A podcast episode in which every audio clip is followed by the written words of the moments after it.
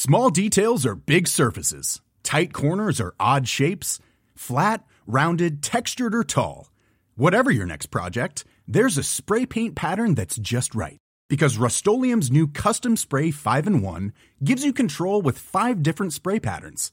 So you can tackle nooks, crannies, edges, and curves without worrying about drips, runs, uneven coverage, or anything else. Custom Spray 5 in 1. Only from rustolium I'm Sandra, and I'm just the professional your small business was looking for. But you didn't hire me because you didn't use LinkedIn jobs. LinkedIn has professionals you can't find anywhere else, including those who aren't actively looking for a new job but might be open to the perfect role, like me. In a given month, over 70% of LinkedIn users don't visit other leading job sites. So if you're not looking on LinkedIn, you'll miss out on great candidates like Sandra. Start hiring professionals like a professional. Post your free job on linkedin.com/people today. Louis.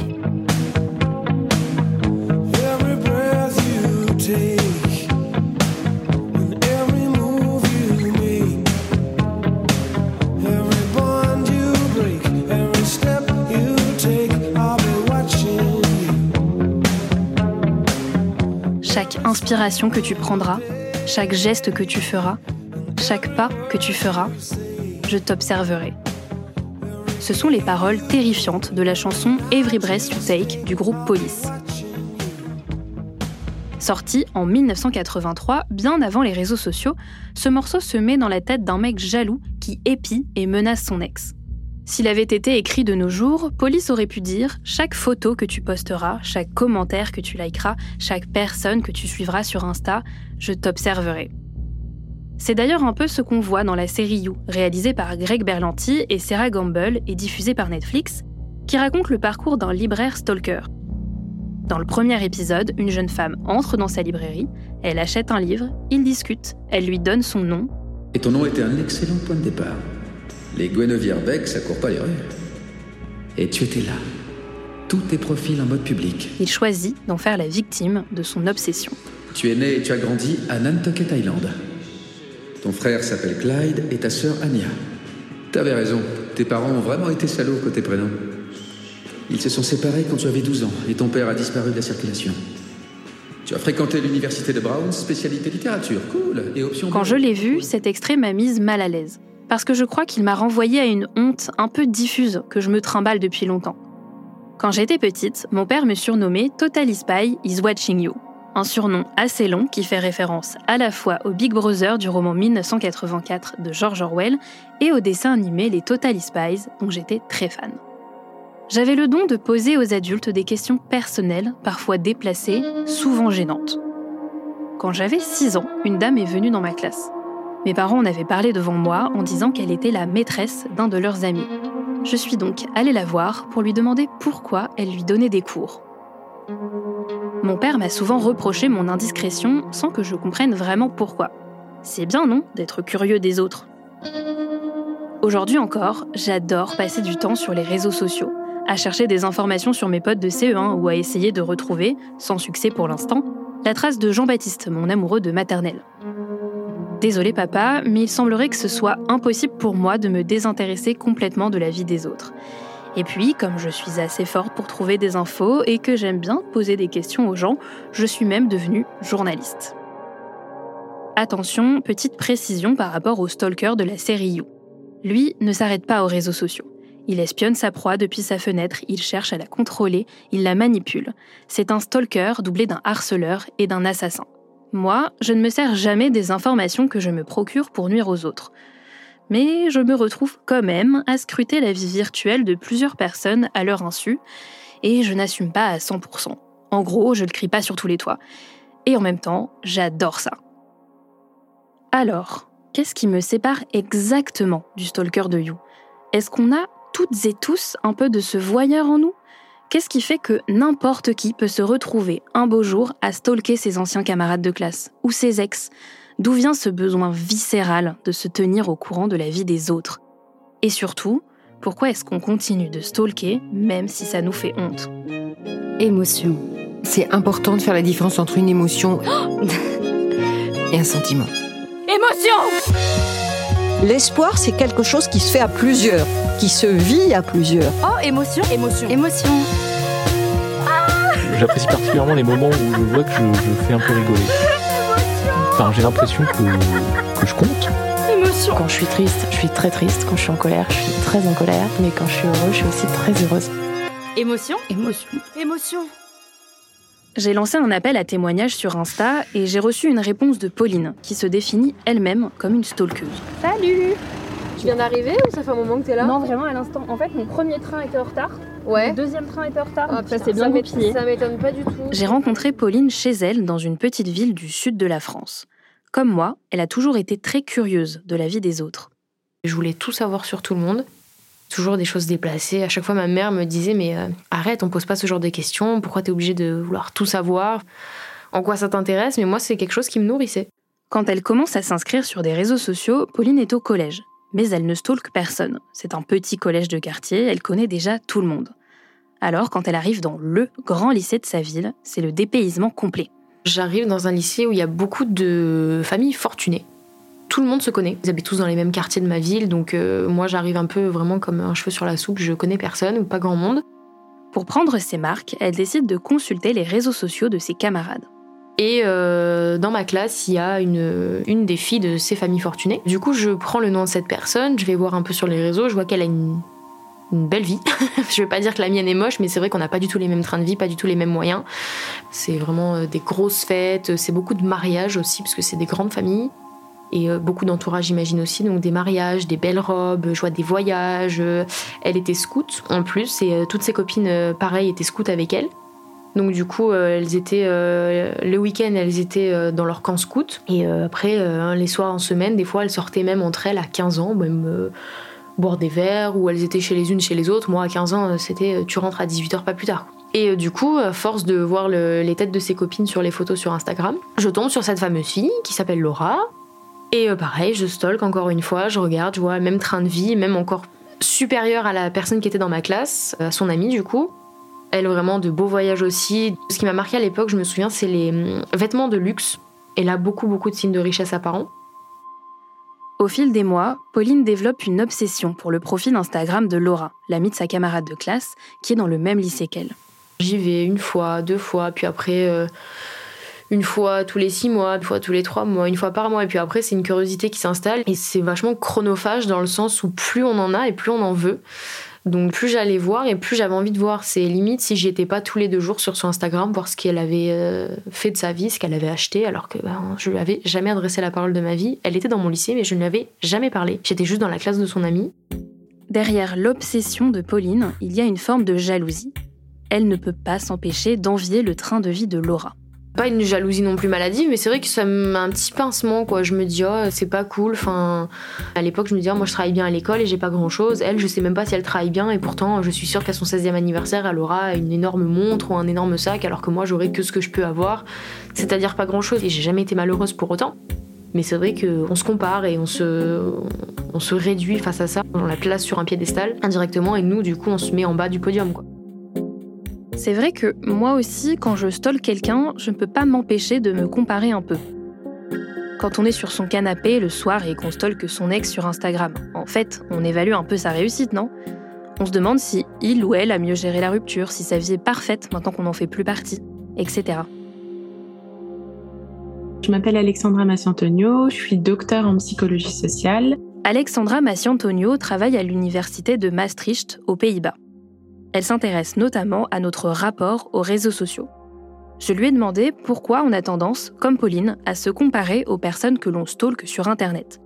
D'après elle, c'est dû à un mécanisme automatique, la comparaison sociale. La comparaison sociale, en fait, c'est un phénomène assez simple hein, euh, et c'est un des premiers phénomènes en psychologie sociale qui a été défini. Et en fait, c'est simplement le fait qu'en tant qu'être humain, on va avoir tendance à se comparer aux autres. On distingue deux phénomènes, la comparaison ascendante et descendante. Et euh, la comparaison descendante, c'est qu'on va se comparer à des personnes qu'on considère qui réussissent moins bien que nous et se dire, bah finalement, je suis très gentil quand je vois ce que les autres font. Et ça s'applique aussi aux questions de réussite sociale. Par exemple, on va ressentir une certaine satisfaction en découvrant que ce mec qui nous a harcelés à l'école fait maintenant un travail que l'on trouve moins bien que le nôtre. Et donc ascendante, c'est qu'on va se comparer à des personnes qu'on considère mieux que nous. Par exemple, quelqu'un que je considère de beaucoup plus gentil. Et je me dis, mais finalement, moi, je suis pas gentil parce que quand je vois tout ce que cette personne elle fait, euh, je me dis que je suis vraiment pas gentil. Pour autant, stalker des personnes que l'on juge meilleures que nous ne nous fait pas forcément souffrir, comme l'explique Alexandra Massiantonio. Quand on se compare en fait à quelqu'un de mieux que nous, il y a deux choses qui peuvent arriver. La première, c'est qu'on peut ressentir de l'envie. Donc, euh, on a envie d'être cette personne et donc on se sent très mal en fait. Mais il y a un phénomène parallèle qu'on retrouve aussi sur Instagram. Beaucoup de gens se comparent à des personnes mieux qu'eux et ça les motive en fait. Ils se disent j'ai envie de devenir cette personne. Donc c'est de l'envie, mais ce que nous en, en, psychologie on appelle de l'envie bénigne et on la distingue d'une envie malicieuse. On peut aussi par exemple, euh, imaginons des personnes qui ont des doutes sur leur orientation sexuelle et qui vont constamment aller regarder le profil d'une personne qui est euh, très out. Et en fait, il y a un phénomène de comparaison sociale en se disant cette personne y arrive et moi j'y arrive pas. Mais il y a aussi une recherche d'information, comment elle vit. Et c'est quelque chose qui peut nous soutenir en disant mais si elle y arrive, peut-être que moi aussi d'une certaine manière un jour je pourrais arriver à me sentir libre, à me sentir bien. En écoutant Alexandra Massiantonio, je comprends que souvent on stalke les personnes que l'on admire. Mais quand on a conscience que l'on ne pourra jamais leur ressembler, quand on sait que ça nous fait du mal de les stalker, pourquoi est-ce qu'on le fait quand même? Il y a certaines théories qui disent que c'est un moyen des fois de compenser quand on est déjà malheureux. Et donc on va sur les réseaux sociaux pour échapper à la réalité. Et en fait, ça nous rend plus malheureux. Donc il y a un sort de cercle vicieux où les réseaux sociaux, ça nous sert à compenser ce qu'on n'a pas dans la vie, mais au final, ça fait que empirer le processus.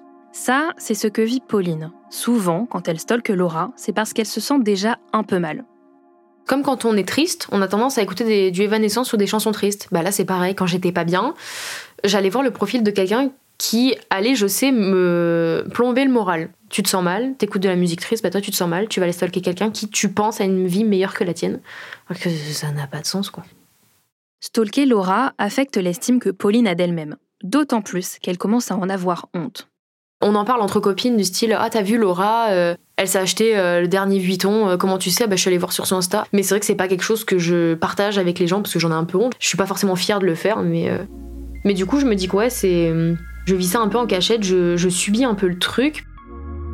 Après le bac, Laura part vivre six mois à New York. Pauline, elle, passe l'été à travailler pour payer ses études.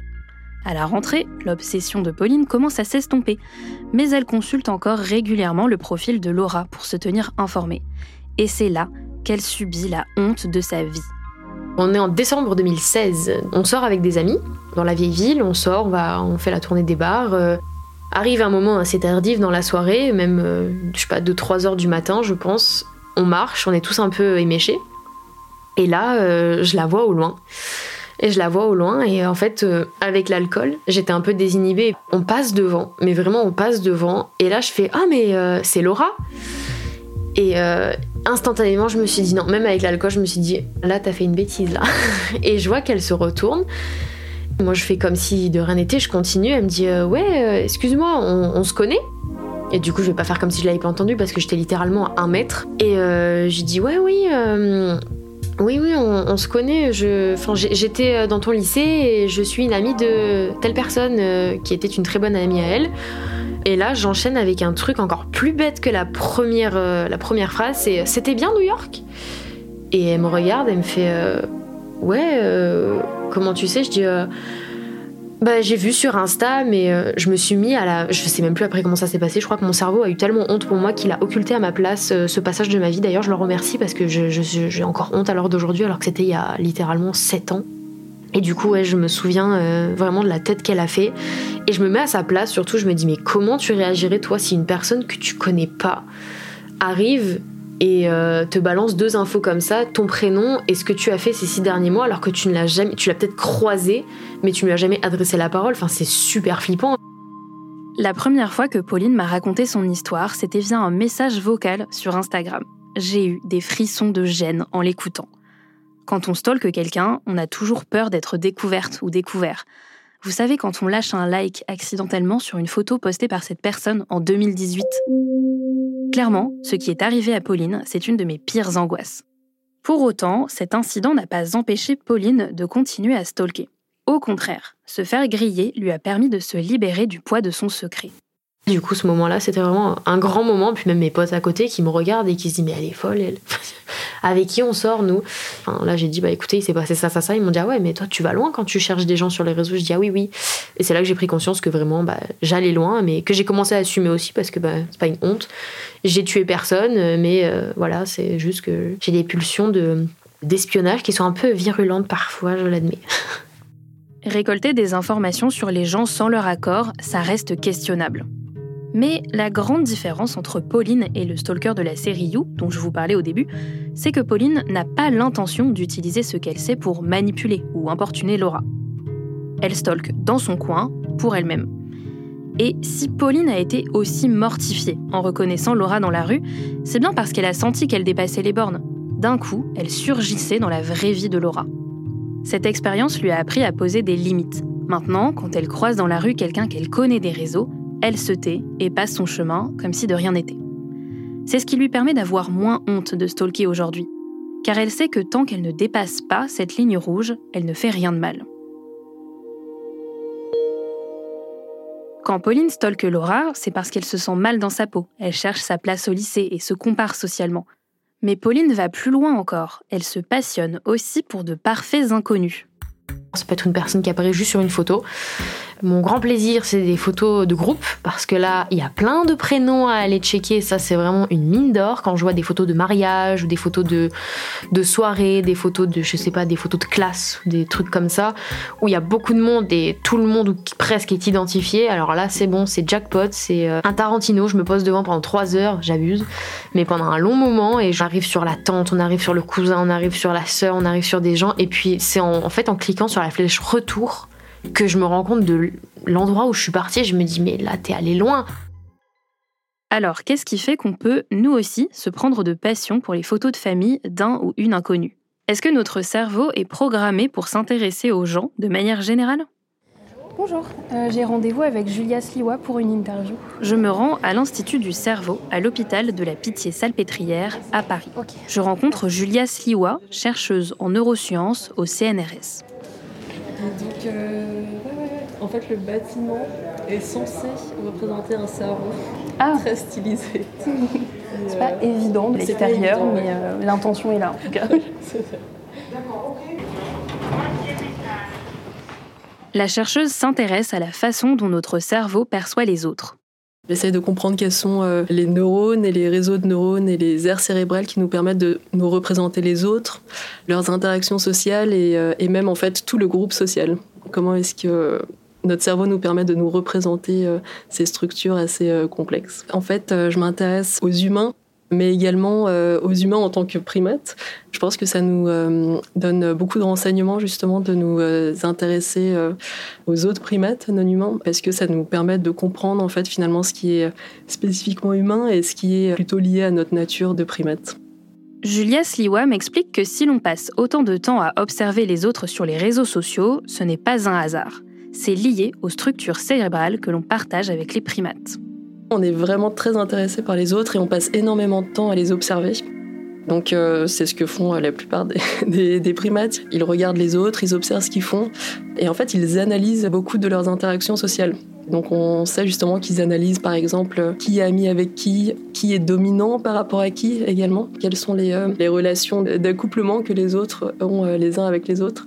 Oui, peut-être qu'effectivement il y a une similitude avec notre espèce on, observe également euh, qui est peut-être en couple avec qui, etc.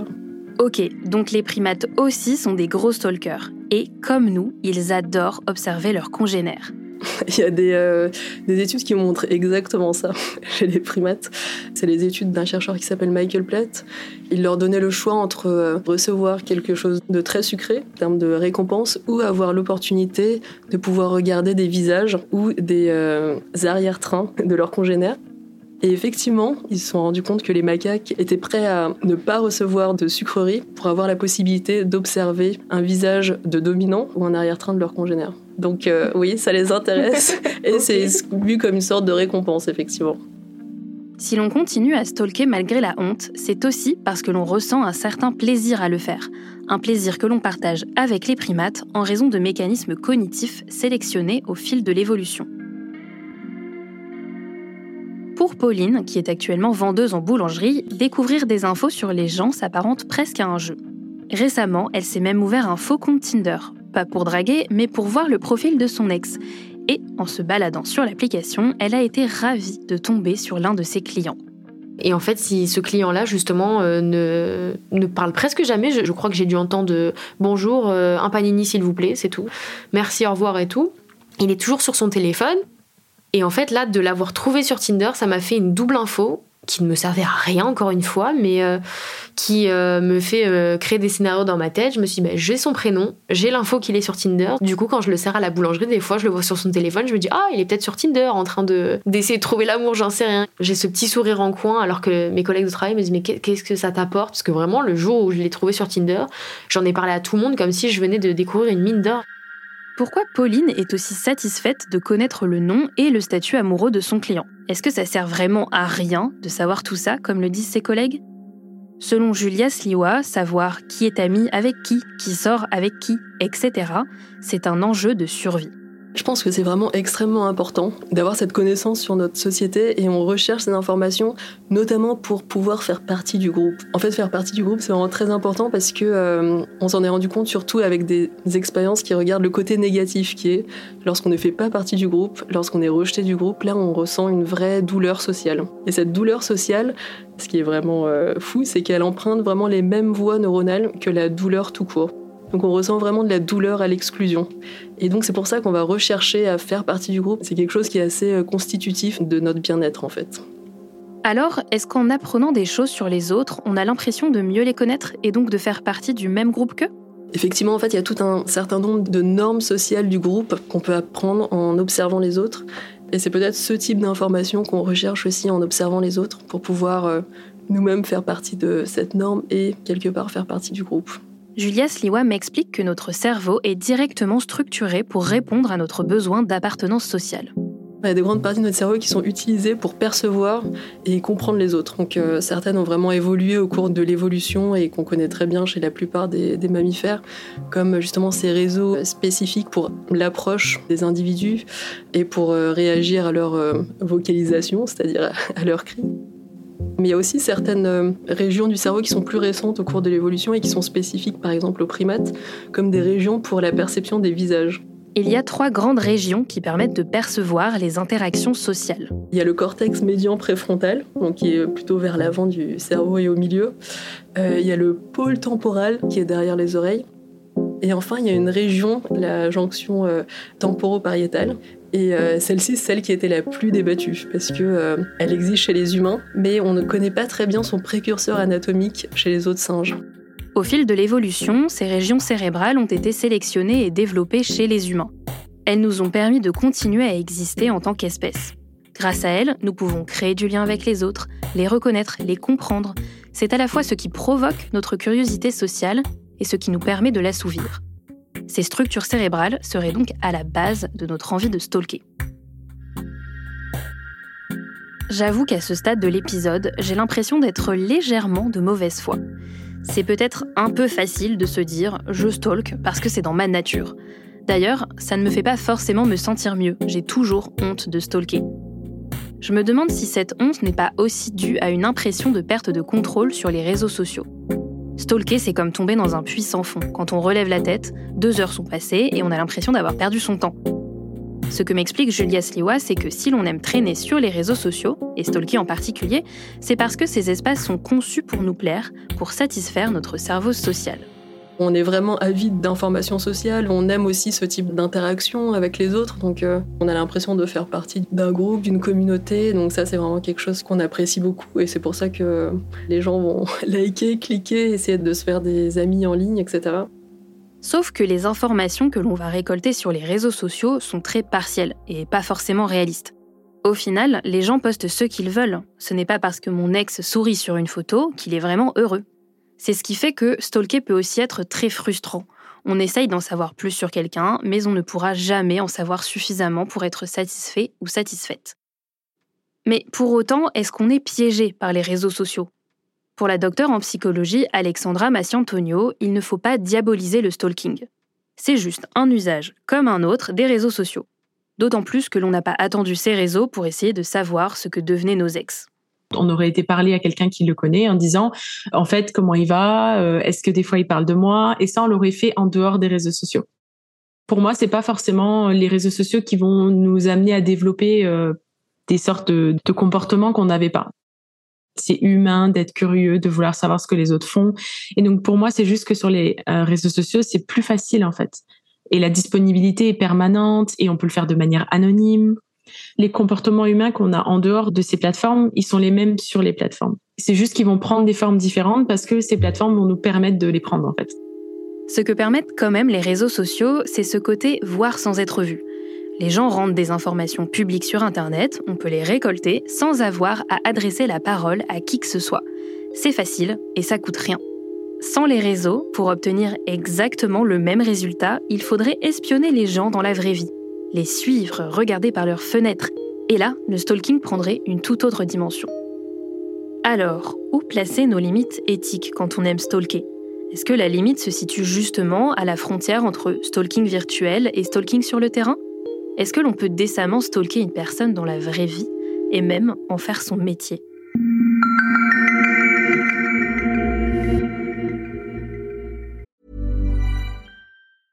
Small details are big surfaces. Tight corners or odd shapes. Flat, rounded, textured, or tall. Whatever your next project, there's a spray paint pattern that's just right. Because Rust new Custom Spray 5 in 1 gives you control with five different spray patterns. So you can tackle nooks, crannies, edges, and curves without worrying about drips, runs, uneven coverage, or anything else. Custom Spray 5 in 1. Only from Rust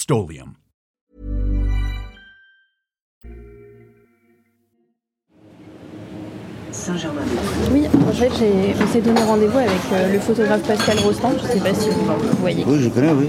Il m'a dit que le premier étage... Pour comprendre ce qui peut donner envie à quelqu'un de stalker pour gagner sa vie, je suis allée discuter avec un professionnel, le paparazzi Pascal Rostand. Vous êtes avec qui euh, Avec Pascal? Ouais, il arrive à 10h normalement. Bah, bah, montez, oui. Ok, ah bah merci beaucoup. Bonjour, je m'appelle Pascal Rostin, j'ai 64 ans et je travaille comme photographe à Paris Match depuis 1979. Son nom ne vous dit peut-être rien, mais vous avez probablement déjà vu ses photos en une du magazine Paris Match.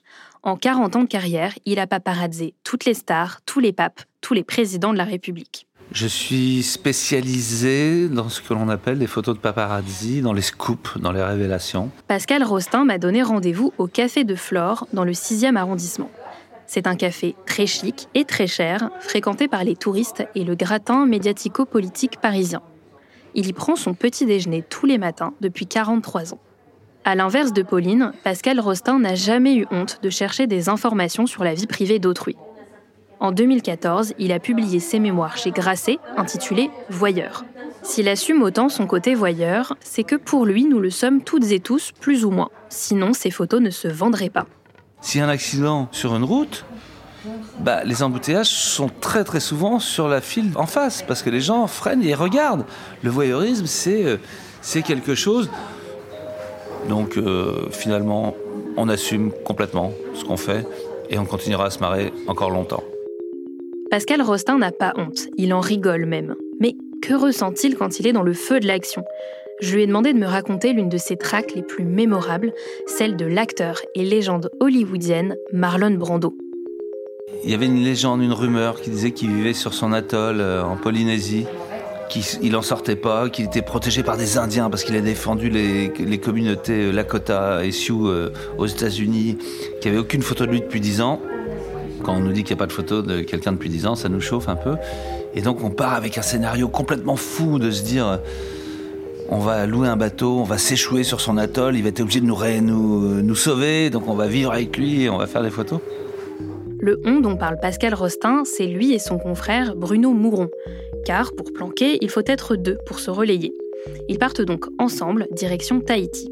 Et quand on a atterri sur son atoll avec le petit avion, on l'a vu monter dans l'avion et repartir. Donc on se dit merde, on s'est croisés. Malgré la frustration de cette première occasion manquée, les deux paparazzis ne se laissent pas abattre.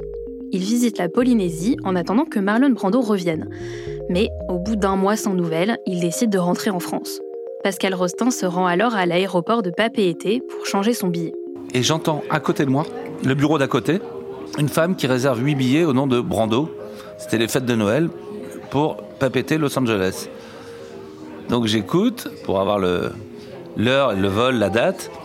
Et ça faisait une heure qu'on emmerdait l'hôtesse pour changer nos billets. Je dis non, bah finalement on rentre à Los Angeles, on part ce soir à Los Angeles. Et donc on, on l'attend à Los Angeles et Brando vient chercher sa famille. On se jette sur lui, on fait des photos au flash et on dit Monsieur Brando, on, est français, on vous a... Et il ferme les poings comme ça, il dit va-t'en, va-t'en. Il parle très bien français. Donc on s'en va, mais quand même on a envie de le faire. Pascal Rostin et son confrère sont déterminés à obtenir ces photos. Parce que c'est un défi, déjà, d'être les premiers sur le coup, mais aussi parce que la traque est grisante. Pendant des semaines, ils planquent devant la villa de Marlon Brando à Los Angeles. Le stalking dans la vraie vie, ça prend du temps. Il faut être extrêmement patient, rester en alerte. C'est à la fois ennuyeux, stressant et excitant. Et là, c'est là où il y a un paradoxe absolument incroyable. C'est que la planque dure des mois. Et au bout d'un moment, tu lui en veux. Alors que c'est toi l'enfoiré qui est en train de le, le suivre, en train de vouloir l'emmerder. Il, lui, il a rien demandé. Un jour, une voiture aux vitres fumées sort de la villa. Les deux paparazzi la suivent sans savoir si l'acteur est à l'intérieur. La voiture se gare devant une boutique de développement de photos. La secrétaire de Marlon Brando sort de la voiture et entre dans le magasin. Donc moi, je me précipite derrière, tu vois, je, je rentre de- derrière. C'est ouvert au public, puis elle me connaît pas. Et j'entends le nom, elle laisse, bah, Tsubaki, elle laisse deux rouleaux de films. Une heure moins cinq après, on va chercher les films. On les achète, on les paye, hein, 15 dollars. Et c'est assez drôle d'ailleurs parce que le mec peut pas s'imaginer que tu vas venir chercher les films de quelqu'un d'autre. Parce qu'il me demande le ticket, je je l'ai perdu, mais c'est au nom de Tsubaki. Euh, Vous m'avez vu tout à l'heure, il m'avait vu. Ah oui, oui, ok. Il fait pas gaffe. Comme c'est des machines automatiques, il a pas vu non plus ce qu'il y avait sur les photos. Et donc on regarde, premier film, il y avait rien. Deuxième film, il y avait toutes les photos de Marlon Brando qui était un peu comme un pacha, comme ça, sur un fauteuil, les bras écartés, et des matelas par terre avec ses femmes, ses maîtresses, ses enfants. Enfin, c'était absolument démentiel. Pascal Rostin est survolté, comme Pauline quand elle découvre que son client est sur Tinder. Ces photos volées, c'est le scoop après lequel il court depuis des mois. Et c'est là que la traque s'arrête. Parce que le but du paparazzi, à la différence de Pauline, c'est de faire connaître les informations qu'il déniche. Et c'est aussi ça qui le fait vibrer. Pascal Rostin et Bruno Mouron décident donc de vendre les photos de famille de Marlon Brando à la presse. Et là, évidemment, tout le monde va hurler au scandale, c'est pas bien, vraiment ce qu'ils font, c'est honteux. Bon, ils ont quand même publié les photos dans le monde entier. Mais ce qui est drôle, voilà, il y a une personne concernée qui s'appelle Marlon Brando. On lui a renvoyé les films avec un petit mot en disant Laissez tomber pour les 15 dollars, on vous les offre. Il a hurlé de rire et il a dit à son architecte, qui était un copain italien, il a dit Ah, c'est papa l'a dit, ils sont vraiment trop forts, c'est extraordinaire. Ça l'a fait hurler de rire. Voilà. Donc, what the fuck Les gens, ils disent ce qu'ils veulent. Mais ça concerne nous et lui, en l'occurrence. Dans la voix de Pascal Rostin, on entend une certaine fierté. La traque, c'est des techniques d'investigation, des compétences relationnelles, du culot, beaucoup de patience. Clairement, stalker les gens, ça l'amuse énormément. Alors là, c'est vrai que c'est une histoire sympa. C'est pas toujours comme ça. C'est vrai qu'on peut imaginer qu'il y a des gens euh, qui peuvent être traumatisés ou qui peuvent pas être très très contents. Dans les années 2000, par exemple, la chanteuse Britney Spears a été littéralement harcelée par des paparazzis. Chaque geste, chaque tenue, chaque sortie était surveillée par une armée de photographes. Et cette ambiance oppressante a contribué à sa dépression. C'est pour ça que le travail de paparazzi est encadré par la loi, même si elle n'est pas toujours respectée. En France, par exemple, c'est illégal de photographier les gens chez eux. Et Pascal Rostin a aussi ses propres limites éthiques. Ça dépend de la personne, ça dépend de son passé médiatique, ça dépend de pas mal de choses. L'éthique, après, c'est aussi sur les enfants.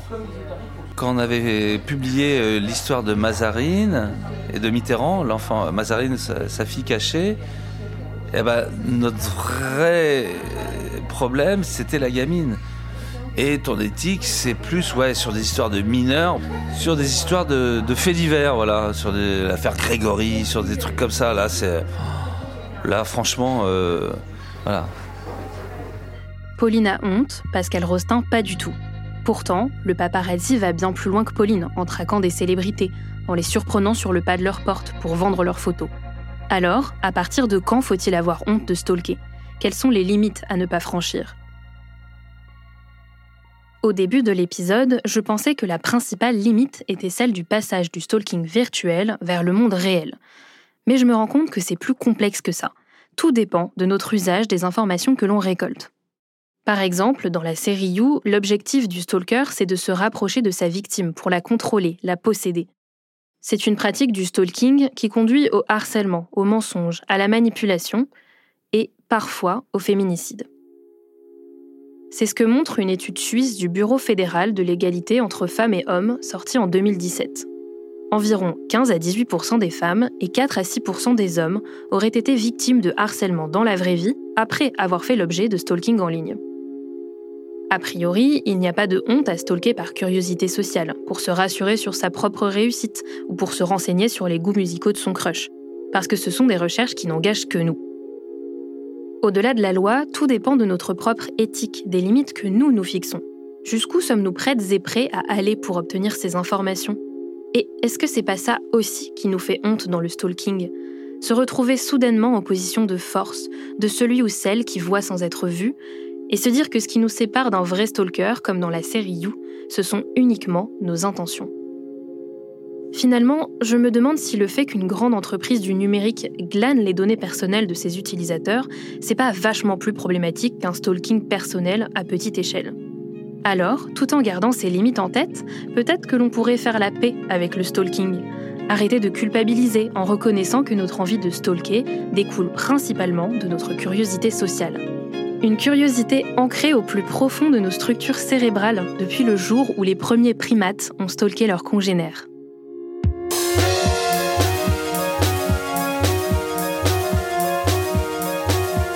Je suis Bénédicte Gilles et vous venez d'écouter Émotion. J'ai tourné, écrit et monté cet épisode. La réalisation sonore était de Clémence Relia. Vous avez entendu les voix de Pauline, Pascal Rostin, Alexandra Massiantonio et Julia Sliwa. Vous pourrez retrouver toutes les références citées dans l'épisode sur notre site. Léna Coutreau est la productrice d'émotions accompagnée d'Elsa Berthaud. Dans le prochain épisode, on s'interrogera sur notre envie irrépressible de parler de la vie des autres. Pourquoi on aime tant écouter les déboires amoureux des autres? Qu'est-ce qui fait que c'est si dur de garder un secret? Et pourquoi c'est si mal vu de raconter des potins? Merci pour votre écoute et retrouvez Émotion un lundi sur deux, là où vous aimez écouter vos podcasts.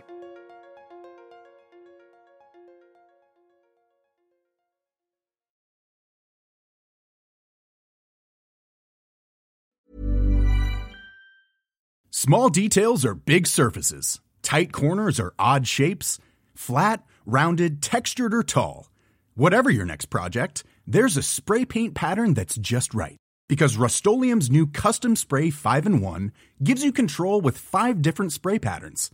So you can tackle nooks, crannies, edges, and curves without worrying about drips, runs, uneven coverage, or anything else. Custom Spray 5 in 1. Only from rustolium This message comes from BOF sponsor eBay. You'll know real when you get it. It'll say eBay Authenticity Guarantee. And you'll feel it. Maybe it's a head turning handbag, a watch that says it all, jewelry that makes you look like the gem, or sneakers and streetwear so fresh every step feels fly. eBay gets it. So look for the blue check mark next to that thing you love and be confident that every inch, stitch, sole, and logo is checked by experts. With eBay Authenticity Guarantee, you can trust that feeling of real is always in reach. Ensure your next purchase is the real deal. Visit eBay.com for terms.